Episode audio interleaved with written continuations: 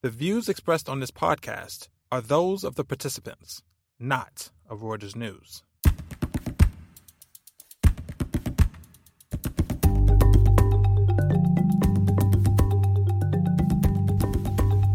Welcome to The Exchange. I'm Clara Ferreira Marques with Reuters Breakingviews based in Singapore. I've been speaking to investigative journalist and author Oliver Bullough about his new book, Moneyland Why Thieves and Crooks Now Rule the World and How to Take It Back, out in September. Journalist and writer Nicholas Shaxson joins us on the line from Berlin.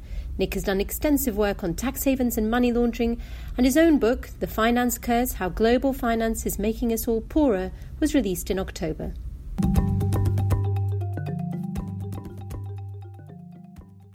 Oliver, I'll start with you. It's an incredible story that you're telling us from Reno, Nevada, Ukraine, Jersey, um, and all these stories obviously have a common thread people exploiting loopholes or creating them uh, to hide money uh, and, and um, expand their wealth. These are brilliant anecdotes. A lot of them are very recent. So I was wondering how much of this is really created by the financial system as we know it, or is it really amplified by the structures that we have? I think people have always stolen things. I think, I mean, stealing is, is, is a pretty basic human instinct. But I think there was, in the past, a limit on how much you could physically steal, which was essentially how large your house was. If you had a, a decent sized house, you'd fill it with stuff and then you were done. There was nothing else that you could steal without people really noticing. The amazing thing about the modern financial system is it allows you to steal an enormous amount and not have to keep it in your house. You can send it via the magic of offshore finance to almost anywhere you want without anyone really knowing about it. And I think that's where you know this sort of modern, call it kleptocracy, call it whatever, this modern form of theft, which I call moneyland, began, which is the, with the creation of this sort of globalized financial system in the 1960s. So I call it, in a way, the dark side of globalization. We hear a lot about the light side of globalization, the efficient allocation of capital, and so on. But this is the dark side of globalization, how the owners of capital are essentially hiding it um, in, a way that, that, that evades democratic oversight in order to essentially increase their power at the expense of the rest of us. Nick, you've written a little bit about this, both in, uh, in, in fact, in both of your of your books, about the role of developed of companies from the developed world in the developing world, um, aiding uh, this aiding and abetting this this hiding of, of wealth. I mean, what's your view on how much of this is is encouraged, perhaps, by the systems that we now have? I, I think it's thoroughly encouraged, and you know, the, the, banking system in particular also has the ability to create money. So um, it's not just money that's transferred from one place to another. There's also a large amount of money being created. But I mean, it's an interesting phenomenon because here you have basically the citizens of poor countries and the citizens of rich countries all being fleeced by this system, which um, is enabling. Uh, effectively, you know, the richest and most powerful people through whether they're legal or illegal mechanisms to take money um, through, you know, mechanisms that uh, most reasonable people would agree are not uh, you know, are not acceptable, and get incredibly rich, and then stash, you know, hide the money. And the Western banking system, the Western system of accountancy and law firms, it, it, it creates it's a whole sort of infrastructure that has grown up to service this um, uh, fleecing of populations and stashing the wealth offshore, safely offshore. Um, and it is not, you know, so it's not a passive thing that's happening. It's not banks just accepting money and say, yeah, we'll look after it.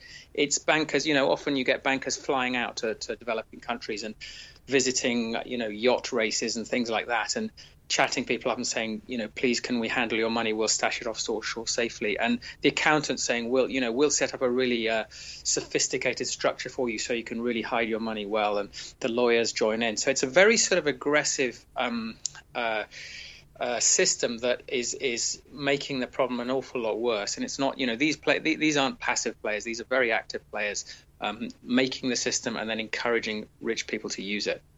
And, and the countries themselves, I mean, Envi, in your book, you have a couple of anecdotes of how companies have either through um, passports, diplomatic immunity, again, encouraging encouraging this, and not just the institutions.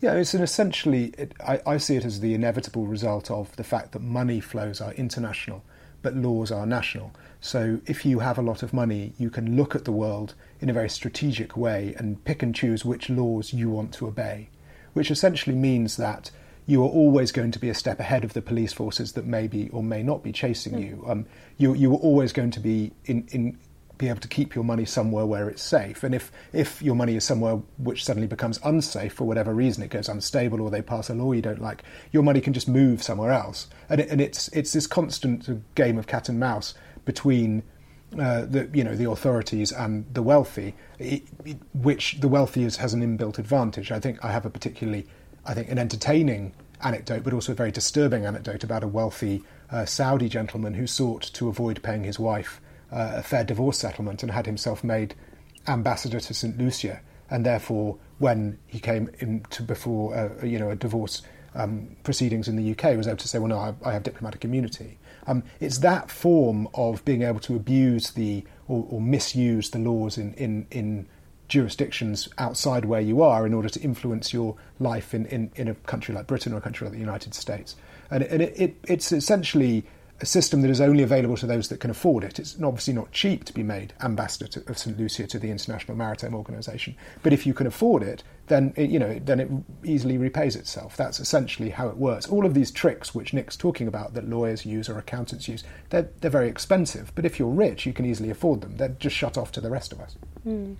So the dark side of, of globalization, obviously, this has a number of consequences. Some of which you're exploring in the book, whether it's um, you know problems on transparency. We don't know where the wealth is. We can't hold it to account. So accountability, the wealth imbalances that it creates. I was thinking a little bit, you know, the title of your book is Why They Rule the World and How to Take It Back. So I wondered a little bit about, you know, what how can we tackle this? And, you know, perhaps Nick, if I can ask you, I mean there's been there have been moves in the UK in particular. Um, in May, uh, there was the ruling that forces the uh, disclosure of beneficial owners for UK companies in, in UK overseas territories. So we're, we're taking steps towards transparency. But is that really enough towards redressing the problems that are created here and the constantly opening loopholes? Well, I think that um, you know if you look at the problem, you know, the offshore system and the whole kind of private infrastructure around it, um, it, it is so vast and complex that there is no kind of magic bullet that is going to come anywhere close to fixing it. Um, and it touches, you know, if you think of pretty much any area of economic life, you know, if you think about, I don't know, monopolies or think about inequality or if you think about the corruption of markets, these places, the offshore system is right at the heart of all of them. Um, you know, making the big bigger, making multi, you know, rewarding, um, you know, billionaires and multinationals at the expense of small businesses and, and ordinary people. Everything kind of um, uh, you know, and this increases inequality. Um, at the end of the day, if you're going to make a serious um, change to the system, you're talking ultimately about political change. You're talking about um, sweeping changes to political platforms um, uh, that need to come about. And at the moment, we haven't. You know, we've had the global financial crisis that potentially could have delivered that sweeping change, but it hasn't happened yet.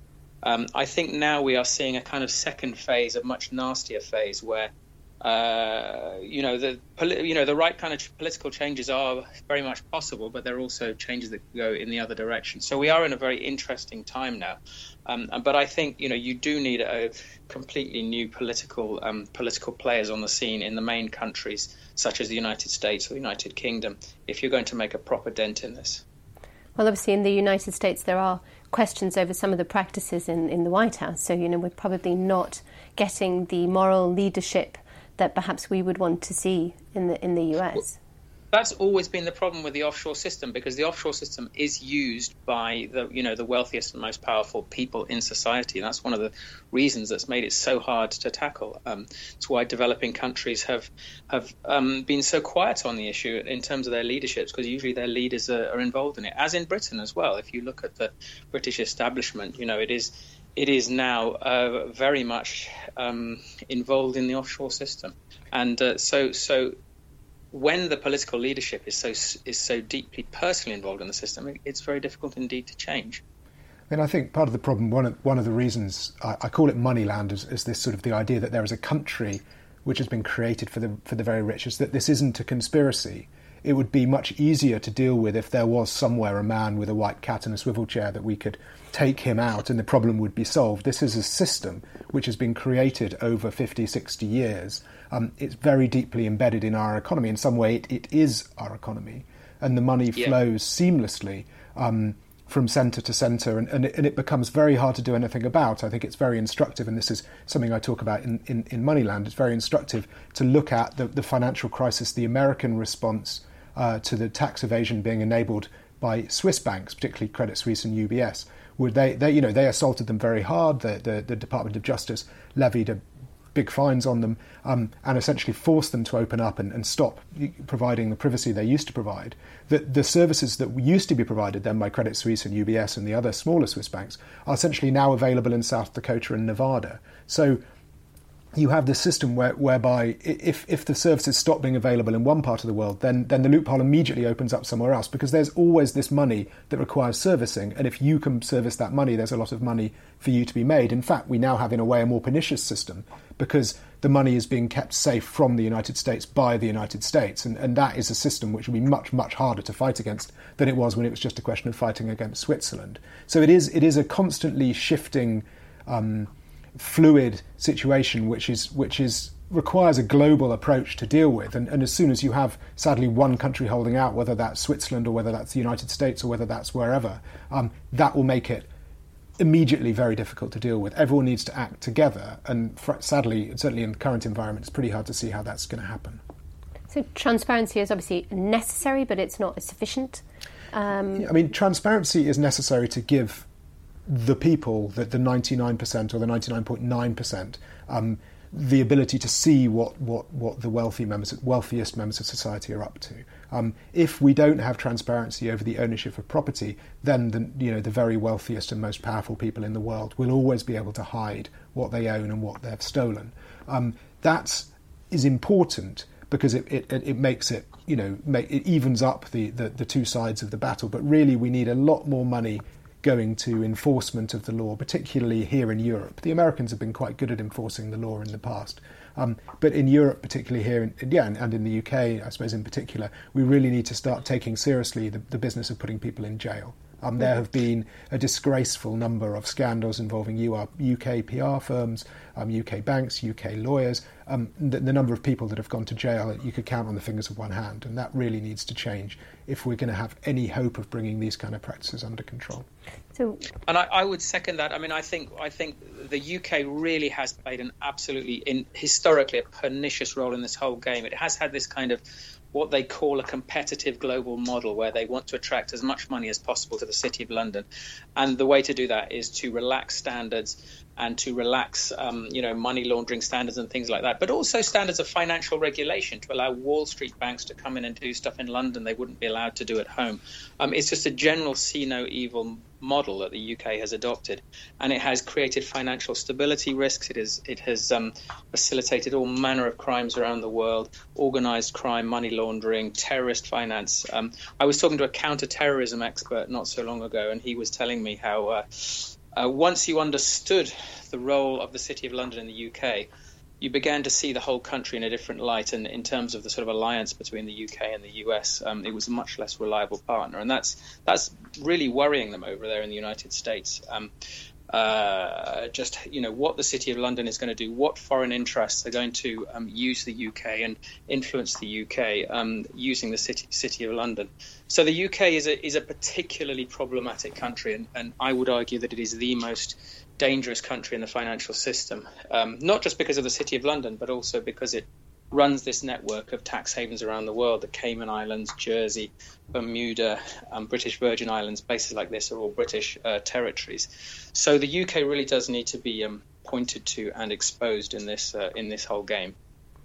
What about the imbalances? So this is something that you, you discuss in, in the book, Oliver, and, and goes back to some of the themes, uh, Nick, that you've written about, which is you know, the, the giant sucking sound out of resource-rich developing countries, and, and in particular, in, in your book, it's it's it's FATCA, the what is it, Foreign Account Tax Compliance Act, which means that the U.S. can ask for information from other people, but it does not have to disclose um, back, and in particular, it doesn't have to disclose to the countries that most need this information. It was the, the, the response to the financial crisis, the response to the anger over tax evasion, was this yeah, FATCA, the, the, the American demand that, that, that foreign countries provide information on American citizens who have um, assets in their banks, or, or and um, And, and that's great and good as far as it goes. And the world did the same thing, or most of the rest of the world did the same thing with what's called the CRS, the Common Reporting Standard. Sadly, those two systems, FATCA and the CRS, don't talk to each other. So we've ended up, in a way, with an even worse system than we had before, since those two, wherever there's mismatches, there's always opportunities to hide in the loopholes that are created. And there is an enormous loophole that's created. This is one of the reasons why Nevada and South Dakota have done so well since the financial crisis. I mean, I think and on the, the latest data, there is now there are now 234 billion dollars worth of assets held in in South Dakotan trusts, which is an increase of 10 times since the financial crisis. You know, this is all because of the mismatches between CRS and, and FATCA. It makes it very, very easy for, for foreigners, international families as they call them, to put their money in South Dakota and hide it from the Indian authorities, the Chinese authorities, the Russian authorities, or whoever. And th- this is this this sort of movement of money from the developing world to the developed world is, is almost impossible to overestimate. And um, Global Financial Integrity estimates that that um, 1.1 trillion dollars a year is being taken out of the poor countries and put in the rich countries. And that, I mean, that's obviously a guess because it's got a lot of noughts at the end. But, but I mean, I try and work it out. Just to count to a trillion would take you 31,000 years. It's an absolutely enormous number. And that amount of money is being stolen every single year. And, and, and this, all of this money, which is building up offshore though whether you count South Dakota as offshore is a different matter, but, but being built up in, in sort of anonymous ways, all of this money wants to be kept secret. So, so it becomes a sort of a, a, a, pressure group against democracy, a pressure group against transparency. And the more of it that builds up, the harder it will be to, to, to restore democratic control over our economies, which is something that I really think we absolutely have to do if we're going to have any chance of tackling, you know, this growing scourge of inequality, which is really spreading all around the world and, and undermining um, stability almost everywhere. Well, that's all we've got time for. Thank you both for coming on. It's been a pleasure. The Exchange is produced by Sharon Lamb. Please subscribe to our show on iTunes, SoundCloud, or wherever you get your podcasts. And check us out every day on breakingviews.com. Do tune in for the next edition.